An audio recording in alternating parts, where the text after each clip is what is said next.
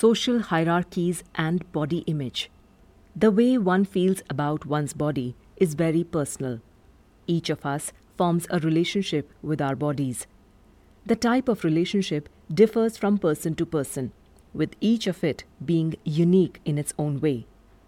The way we feel about our bodies is also reflective of a larger cultural dynamic called society, in which some bodies are treated as superior or inferior to other bodies, or some are celebrated and some are despised. Most of us are guilty of giving in, and eventually we get affected when we fall short of the standard that has been created by society. For those who have somehow started disliking their bodies, the reason for the body hating is different and varies from person to person. For some, it might be an obsession with belly fat or the fact that their legs are too big, while another is obsessed with the way in which her body betrayed her in some social situation.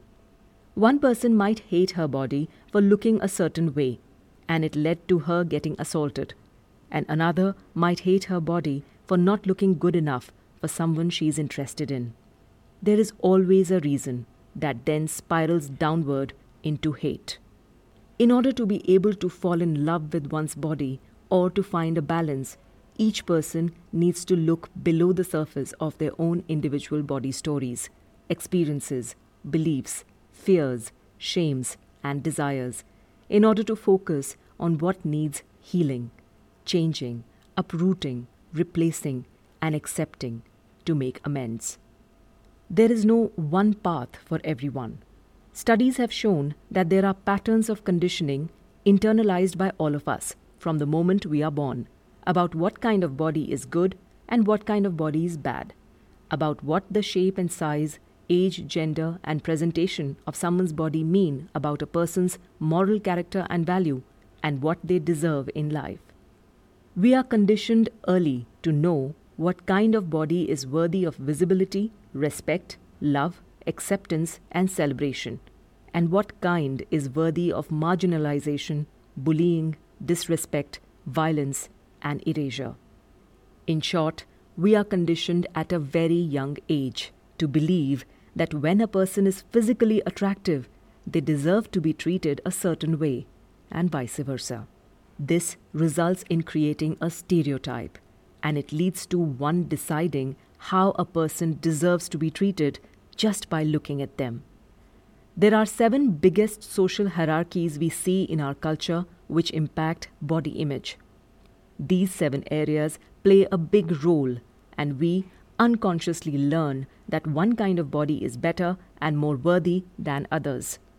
They are as follows the hierarchy of weight and size, the hierarchy of race and ethnicity, the hierarchy of ability, the hierarchy of gender, the hierarchy of gender normativity or expression or performance, the hierarchy of age, the hierarchy of beauty and desirability.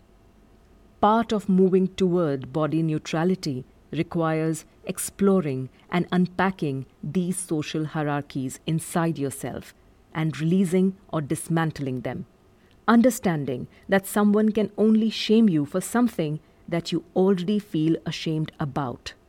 Normalizing the fact that body size does not actually make a person more or less worthy of good things in life, nor does race, ability, gender, gender presentation, or age is the beginning of body liberation. But this normalization is a first step and is just scraping the surface. Commit yourself to not just trying to feel better about the way you look or to attempt to increase your status in any particular hierarchy. Think losing weight to avoid fat phobia. Instead, commit yourself to fight the oppression facing the people at the bottom.